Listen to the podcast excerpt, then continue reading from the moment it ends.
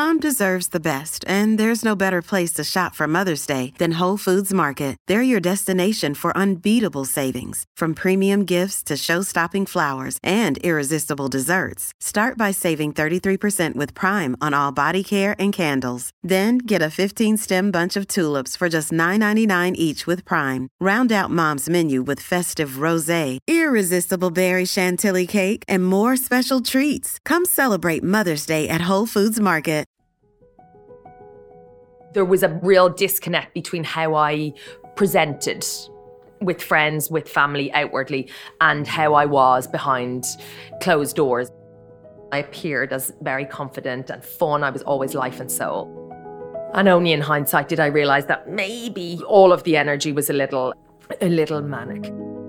It was a transference of, you know, some behaviors that were unhealthy for me. An eating disorder that I'd lived with for 15 years. I basically was like, oh, I'm going to just shift this to work. Now our next guest has become one of the UK's most prominent broadcasters, hanging her stellar TV career on her bright, bubbly persona. I had this level of expectation that if I was supposed to do a thing, if I was meant to do this thing, that it should feel seamless. That person, she does it and it looks effortless.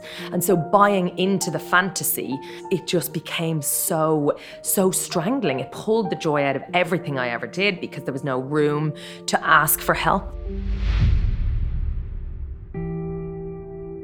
I want to talk about your catalyst moment, this moment where you realized you deserved to kind of find joy and, and you weren't happy and you know something had to change. And i think what fascinates me if you don't mind me saying about this catalyst moment is that from the outside again it should have been the happiest of moments. It was the birth of your first child and yet that was the moment actually you felt your life imploded.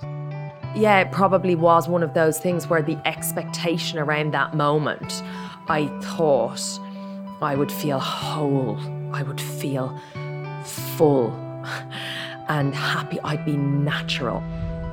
I would, in moments of desperation, like text people. And then I would shamefully kind of retreat and be like, oh, no, no, no, no, it's, it's absolutely fine. So I knew something was wrong it was the like the first time I had said that to anybody where I was like, so, I, something needs to change, whatever it is. I don't care. I don't have the answers anymore. I've read all the self help books. I've read everything since I was 15 years of age, and I've been trying to consume all of these things, and nothing is working for me. Please, please help me. What helped you kind of create a different pathway, mm-hmm. cultivating self belief, self esteem, self worth, a real relationship with yourself? Gratitude was the thing that was a kind of recurring theme and practice to me. And I completely took it for granted because it was easy and free. I call gratitude the gateway drug into, into wellness. It's the easiest way, the easiest habit, or one of the things that you can do to kind of properly shift your perspective. Self care can feel Instagrammable and beautiful and like aesthetically pleasing, but a little bit hollow if self compassion is not at the core of what you're doing every day. And that is to accept the messy, ugly, embarrassing bits of yourself that aren't as evolved or as fabulous as you think they are.